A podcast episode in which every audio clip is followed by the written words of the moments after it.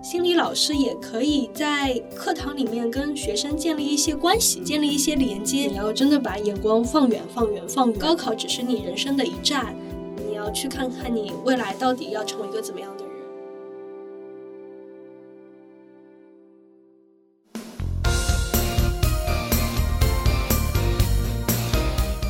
各位听众朋友们，大家好，欢迎来到这一期的月球沙发课，我是主持人白露。大家好，我是主持人伊娜。哎，白露，你有听过以前有一部动画片叫《为歌狂》？那必须听过呀！哎，暴露年龄了。对，非常古早的一部动画片，但是也非常有情怀。为什么提这个呢？因为这部动画片它本身是一部青春校园的动画片。嗯。然后当时的话，它的背景是在一个呃魔都的一所学校，一所高中。然后我们今天请来的老师呢，其实就是这个学校的嘉威老师。大家好，欢迎。应该是主创是这个学校的学生吗？呃，他好像是先出了小说，有两个作者，其中一个作者是复兴的毕业生。嗯，啊，就是我所在工作的那个学校的毕业生。啊，所以后来他们再去改编成漫画的时候，就照着那个学校去去画了。对，就是记得这个动画片里面，我印象很深，就是会有什么火车开过啊，嗯人物的心情用红绿灯表达。就在我们学校隔壁大概一百米左右的地方，就是有一个铁路，嗯啊，只是现在不通了，然后也是有红绿灯的，完全是一模一样的。嗯，这个主创他是在这个学校毕业，可以理解为说这里面很多故事是跟他自己的在学校的校园经历会很相关吗？会有一些。呃，我记得我看这个动画片的时候，呃，暴露一下年龄，我才是一个初中生，好像初一左右的时候，那蛮老了。就是在那个时候，应该两千年左右吧。我们当时看这一部动画片首首映的时候，啊，当时呃，我所在工作的学校在上海也是很多的办学理念很先进，当时它就会有社团。然后虽然它没有那个 open 音乐社，但是也有其他的音乐社，呃，有很多的学生自主的活动啊，都是以一些架构都是以里面的为原型的。呃，里面有一个很有名的主人公，很帅的，就是叫叶枫这样的那个人物，大家有印象吗？他的头发很长。有。然后呢？看过那个他的外形的一个设计是来自我们学校的一个历史老师，这个历史老师还在我们学校任教。啊，很可能是设计这个动画片的学生应该对这个历史老师蛮崇拜的，蛮喜欢的，所以就以他的这个造型来设计了男主人公之一，都是这样。此时应该想起胡彦斌的《有梦好甜蜜》，感觉来了。老师刚才有提到说，那个时候，呃，复兴高级中学就有这种社团氛围，然后办学理念就会比较 open。嗯，中学时代是人很有活力，然后呃非常有创造力，然后想法很多，很爱表现自己的阶段。他现在的高中生的话，大概是哪年出生的？我现在的高一学生是零四零五年生，就是典型的零零后。是，你觉得现在小孩跟之前的小孩差别比较大的地方在哪里？嗯，我以工作十年的一个梯度来看的话，我明显的觉得这十年越来越多的小孩开始反而是收缩的，个性啊，还有独立自主的玩的时间啊，探索的时间啊，全部都是压缩的一个状态。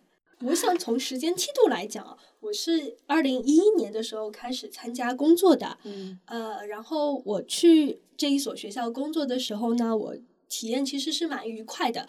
我之前的一些同事跟我讲，就是在我工作之前，我们学校好像更幸福、更愉快。当时高三他们放学的时间是三点半到四点半左右。高三啊，高三是比我们幼儿园放的还早。嗯，高三是这样放的，大家就有充分的就是玩耍和娱乐的时间。然后我们学校除了有很多的社团以外呢，有有很多学生。自主发展的机会啊，我印象很深的就是，像高二的时候，每一年我们都会演同一出戏，就是语文课本里面的《雷雨》啊，它有整整两个小时的一个四出戏的一个演出，都是由我们学生自己呃自编。自导自演，自己找道具，他们还自己化妆做衣服，就每年都是传承的。高一学生会帮忙，可能对他们来说，到高二的话，这是一个很重要的表现，一个大型的演出啊，甚至也有学生在上面会每一年都会有一个新的创意，包括前面的宣传啊，怎么做的可以更隆重一点啊，大家都玩得很开心。等到高二这个演出结束以后。高三可能我我才开始收心去去上学，只是那那几年我工作的时候，可能将近四点半到五点左右放学啊，开始开始在延迟，呃，但这个传统还是保留着，当中还是除了这个演出以外，还有很多其他的活动，比如说什么青歌赛啊，还有传统的学农啊，就是丰富多彩的活动，大家都都蛮开心的。午休的时间也是大家可以各种搞怪啊、探索啊，啊，也有学生会谈恋爱，在我们的学校里面。但是我观察下来，呃，基本上也是随着高考改革，他们学习的任务更多了，考试的门数更多了，考试时间也从高三推前到高二以后，啊，这些事情他们力不从心了，没有时间搞了。对，在这里要先跟大家科普一下，就是大概在一六年的时候，我们国家就是上海这个省份是进行了一次高考的改革的，就是从高二开始就要考一些比较小的科目，也是这样吧，老师？其他很多省份呢，也也试点过，就是高考改革的这个模式，不是上海孤立的一家。据我所知，湖北就是我是湖北人，到现在还是考三语数外，然后再加上理科或者文科的各三门。就现在我们是没怎么改的，可能就是，嗯，你说这个情况对上海这边会比较，就是影响大一点，就是高二改革这件事情。对，对，明显感觉就是他们很多的时间都是压缩的，很多玩耍啊、探索啊都没有了。我就想问一下，呃，心理学的这一门课程，按照以我的认知来说，它是从上海沿海这边开始兴起的，就是当上海已经有这门课或者已经配备了心理老师的时候。我们的老家，比如说内陆地区，我们湖北是没有这样的课程的。然后那个时候我已经在上海开始实习，跟着老师在心理咨询中心，有一些学生来来咨询，或者老师平时也会呃上一些课，就跟语数外一样开始上课了。然后就想说，呃，我们为什么就是要去开设这样的一门课程？是因为现在的小孩子的压力真的比。九零年代、八零年代那个时候大的多吗？还是还是因为只是因为我们有这个资源了，我们这个专业的老师人越来越多了，所以要开始这个课呢？嗯，我觉得两个原因都有吧。一个是可能上海它作为一个国际化的大都市，它比较注重一些文化类的东西，那心理健康就是文化类的一个东西之一吧。还有呢，的确，上海也能够吸引到很多的心理老师这样的人才，是。但同时，也的确这几年随着也是社会的变化，就是父母啊孩子的焦虑程度增生，那不仅是为了一个提升，也也的确是有，就是客观的这样的一个需求，学生是需要有一些心理老师在的。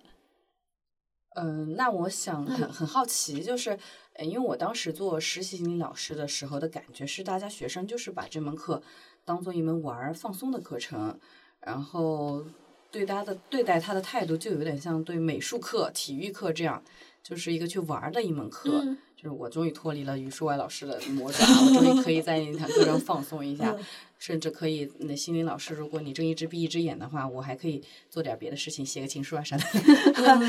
呃，就想说这门课有没有对我们学校的一些学生有起到一些实质性的帮助？还是其实我们更多的帮助是在私下有学生，我比如说我觉得我自己真的有问题了，我要跟老师来求助，还是这样的？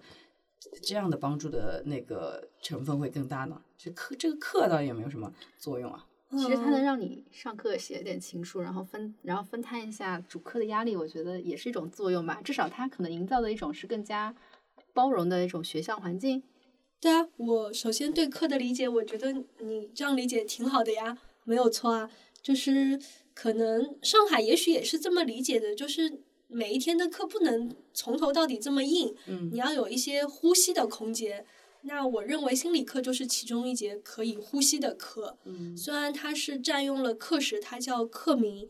那我跟学生介绍说，这节课也不是讲知识的，没有考试的。嗯，你没有记忆和写作业的负担。我们的确就是在里面玩儿，同时也在探索内心，呃，也在放松。我觉得它是可以包含的，甚至你也可以自由一点。你你如果真的很累啊、不舒服啊，你想休息一下。我觉得身体休息好了，你也得到一点心理的疗愈。那我们的一些青少年焦虑、自杀的这些倾向，一般都是怎么样的去筛查出来？是通过这课，还是学生就平时的一些班主任的观察，还是学生自己过来报备，还是怎么样？因为之前不是有那个学生被老师骂，然后跳楼啊，怎么样？其实我。我当年选心理学这个专业的一个原因，就是因为我们老家有个小学生，好像偷了一个铅笔，还是偷了一支笔，怎么样的，很小的一件事情，把他抓到了，然后他就跳楼了。就这样一些比较极端的例子，老师有遇到过吗？有，比如说啥？嗯，我觉得你这个问题很好，就是关于心理课的作用和怎么筛到这一些学生。那我觉得这个。课的功能就是对学生来说，首先他在一个礼拜的课表里面有一个呼吸的环节，他会觉得这四十分钟我终于可以不用那么用左脑，我可以用用右脑，可以让自己放松一下啊，甚至就是放空在这个时间里也是可以的。同时呢，它也有一个功能，就是心理老师也可以在课堂里面跟学生建立一些关系，建立一些连接。他得认识你，他也要有这样一个机会嘛，嗯，然后在课里面，我每个学期也会穿插的上一些不同的主题，比如说我最近觉得青少年抑郁症的并发率蛮高的，我就会在里面介绍一些抑郁症的科普，告诉他们，哎，什么什么样的情况是抑郁症啊？如果你有什么什么样的情况，你要引起重视，或者你身边有这样的人，你怎么办？有一些是你能帮到的，有一些你帮不到，要专业处理。那专业处理你要怎么去找？大概是讲一些这样的信息，我觉得他们也是很需要的。呃，还有一个功能呢，就是我如果进教室的话，我会见到每一个个体，也许我叫不出每个人名字。那就像你说的问题比较明显的外露的学生，其实我们有经验的人是能看得出来的。比如说。这个学生他夏天的时候，大家都是穿短袖的，我会有这样一个敏感。那他已经穿很厚的秋季校服，那很有可能他手上是有划痕的，他要去遮。还有，那你可以看到学生坐在座位上的眼神啊、表情啊，特别第一、第二节课我会很重视，我也会做一些团体的游戏活动，甚至我会刻意让这个活动他们离开座位，他们要动起来。那我会发现有一些学生他从来不动的，不跟任何人交流的，他的眼神也是定住的。我会去记住他的名字，那可能他也是我心里要关心的一个对象。嗯，不一定我马上把他划划分为定性的，就是他有问题。但是也许他性格很不一样啊，或者他的人际交往很不同啊，我可以心里对他有有一个印象。嗯。在档案上画一个正字，就就也没有这么恐怖，但是可能我我就觉得，就是当你会看到一些群体有一些很不一样的人，其实作为一个老师，你你是应该去引起重视的。是的，嗯，就是如果在呃老师这一关能够。及时的，就是比如说课堂上的一些科普，或者说课上发现一些异常的一些关注，这样一些及时的预防，我觉得对我们那个青少年的成长，对他们一些辅助是非常有帮助的。那老师有没有遇到过这种主动来跟你？有，每天都有。呃，每天都有。嗯嗯。一般是什么问题？对，有哪些类型的问题？然后比较高频的是什么样的？基本上七七八八的什么问题都有。呃，然后像高一刚入校，往往他们会觉得呃我在学校不适应啊，人际交往啊，还有呃可能初中的学习方法到高中不一样，不适应。嗯按照时时间来看吧，然后比较好玩的，一般到圣诞和元旦，就会有很多学生跟你说表白失败了，我就知道我要送一个什么礼物给班上的某某某，结果被扔进了垃圾桶。就这听起来很好笑，但是作为当事人来说还是很伤的。蛮蛮可爱的，他们其实耐挫力蛮好的。一般有一些他不需要找你聊，或者找你聊一次他就好了。呃，我还有很多场景，我们学校我觉得校园环境很漂亮，还有一个呃真的草坪嘛。然后像韩剧那种，有时候冬天会下雪的时候，他们就会很期待我要带上我的小小情侣，然后去那里溜操场。结果呢，我的礼物被扔进了垃圾桶，他不能踏在下雪的草坪上，只能来找我。我会有一些很强的画面感。然后高二、高三呢，往往会问题。多一点，就是像高二现在这几年，五月份我是特别特别忙。四月份、五月份的时候，因为他们等级考，就密密麻麻的学生，因为自己什么考试焦虑啊，或者父母焦虑啊，就不停的来找我。而且同时是叠加的，因为呃六月份的话，就是高三他们还要正式的高考，五月份高三也有一次等级考。可能高二、高三的人都会来很多，偶尔还会再加一些高一的人，他们要期末考试了，听得我都紧张了。我就觉得，嗯，每年现在四月、五月我都是比较难过的一个时候。呃，还有一些比较特殊和个别的，就是个别的学生他们会有一些家庭的问题，嗯嗯，那会每个人私人的问题不一样，他就会有一些不同的情况。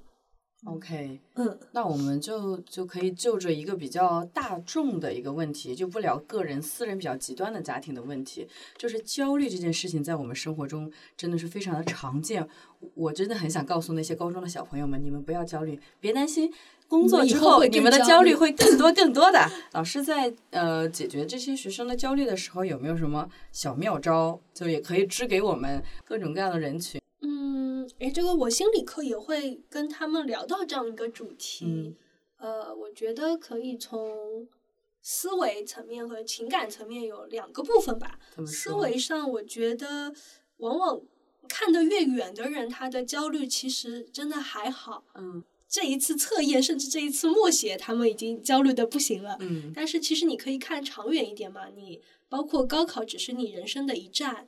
你要去看看你未来到底要成为一个怎么样的人，嗯，你要做什么？哪怕其实万一这一站没有走好，你还是有很多的路可以去更改的。是，甚至可以放到更大更大，比如说人只是宇宙中一粒小小的尘埃，这样更这样更广了。我讲一些实在的例子，就是像我们学校呢，虽然呃，就是清北基本上是不是很有的，嗯，然后负焦虑呢会有一些，但是。呃，我看到更多的人，他们其实是在研究生考试中会取得很好的成绩，就也不是说你高考结束了你就没有机会啊。是，也有很多人，他也许高考那个学校还比较普通，他的工作非常好，真的是有的。所以你要真的把眼光放远、放远、放远，放宽、放宽、放宽，而不是就是真的只是在一场考试中把自己给定死，你的焦虑会轻松一点。然后这个轻松呢，也会促进你的发挥。你带着焦虑去考试，其实可能考的只会更差。是，反而你放掉了你的水平，说不定还能超常那么一点点。啊，那这个是思维上的。思维上，对，那情感上的会很想大家放远。情感上，这么多年一直在学一个流派，就是让身体和心理结合的一个流派。呃，然后我比较会鼓励大家，就是说。你除了关注自己的想法和情绪以外，你也可以从身体的角度去关注自己。大部分现代人他有一些特点，就是我的身心是有点分离的。我虽然坐在这里，然后我很忙，但是我可能是忽略我的身体的。就比如说我吃饭，我一直在想着我我要忙的事情，我可能这口饭好吃不好吃，什么味道。其实都无心在体会，我是不知道的。对，你们会有这样的经验吧？我就是没有关注到当下的感受，没有认真在体验当下的那种。对对，其实你完全都是被注意力在忙的事情给带走的。嗯嗯，但是当你开始能照顾到自己的身体，还有无论是工作的白领也好，学生也好，像你每天都熬夜，其实你身体可能已经很不舒服了。它有很多信号告诉你，嗯，你也是不知道的。呃，当你去留意的时候，你你会发现，哎，我其实现在也许我要躺一躺啊，也许我难受啊，也许我哪里要怎么样啊，你的身体会有一些指令告诉你我怎么调整。就是心理老师在学校里面会尽量让小孩子压力不要那么大，但是主课老师他可能有自己学业的一些要求，就是会给学生去施加压力，从而你跟那个主课老师之间会产生这样子的矛盾呢？会不会主课老师直接进黑板把你的名字擦掉，说这节课上数学？哎，这个这两年真的不会，不会有。嗯，好像这两年上海出过一些心理比较严重的一些状况，然后首先呢。呃，市教委就明令规定，特别疫情之后，呃，每个学校心理科啊、什么艺术科啊、体育科啊，必须进课表，而且不能被霸占。嗯，所以这个事情首先就没有。还有，呃，我们不是也是因为高考压力大以后，学生层出不穷的，虽然没有这么夸张的心理问题，但是越来越多的班主任和任课老师也发现到，首先要保证他们的身心健康的重要性。嗯，是，嗯。一般有学生，特别他们上课上不动了，不想上，然后要来找我请假都是可以的。呃，我们也会跟，反正我们定期也会给班主任开会，就告诉他，也许某某某，你我们要更好的善待一下，什么任课老师他们也会自己蛮注重自己语言的表达，就是他们还会想我会不会说错话，不要给他太多压力。一般我们都是这么在在鼓励学生。我们上海还是很规范的，在全国里面。我发现是的。全国的情况我不是特别了解，一般好像我印象中长三角蛮多的心理老师心理课。嗯，好像大城市成都啊什么的，他们也是有的。嗯，心理心理老师的 KPI 有吗？或者说心理老师的主课老师嘛，他可能有那种学生的成绩。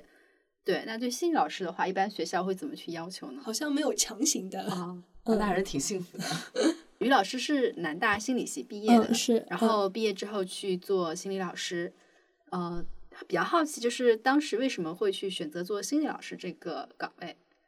呃，因为我对青少年这一个阶段的心理状况会比较感兴趣，嗯，同时又是这个专业的，嗯，然后心理专业它也是分那个基础的。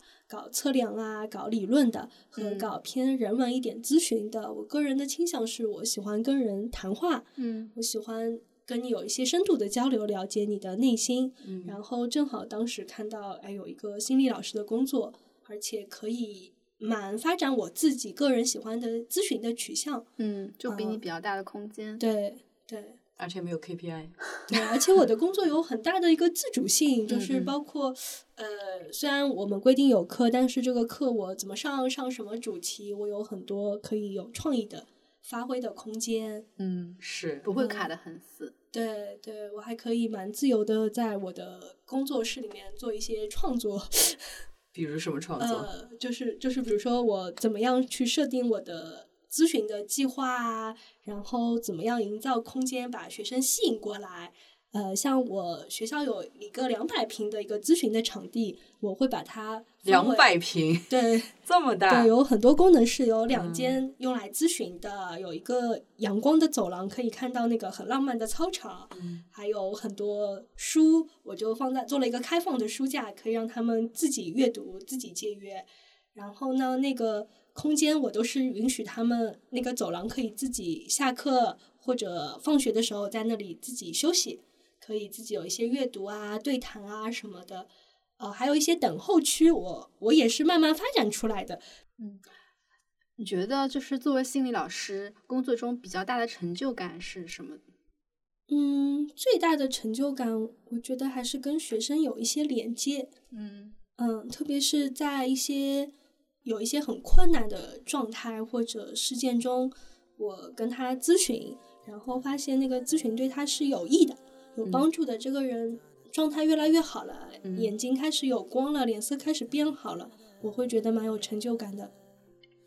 OK，那我们这一期节目听到的是于老师，他介绍了一下我们现在这个当代社会的心理老师到底是一个什么样的存在，然后呢，再给我们讲了一些学校里面的趣事儿。谢谢大家，今天感谢于老师来到我们的录音棚，那我们今天的节目就到这里结束了。谢谢大家，谢谢，再见。有梦好甜蜜。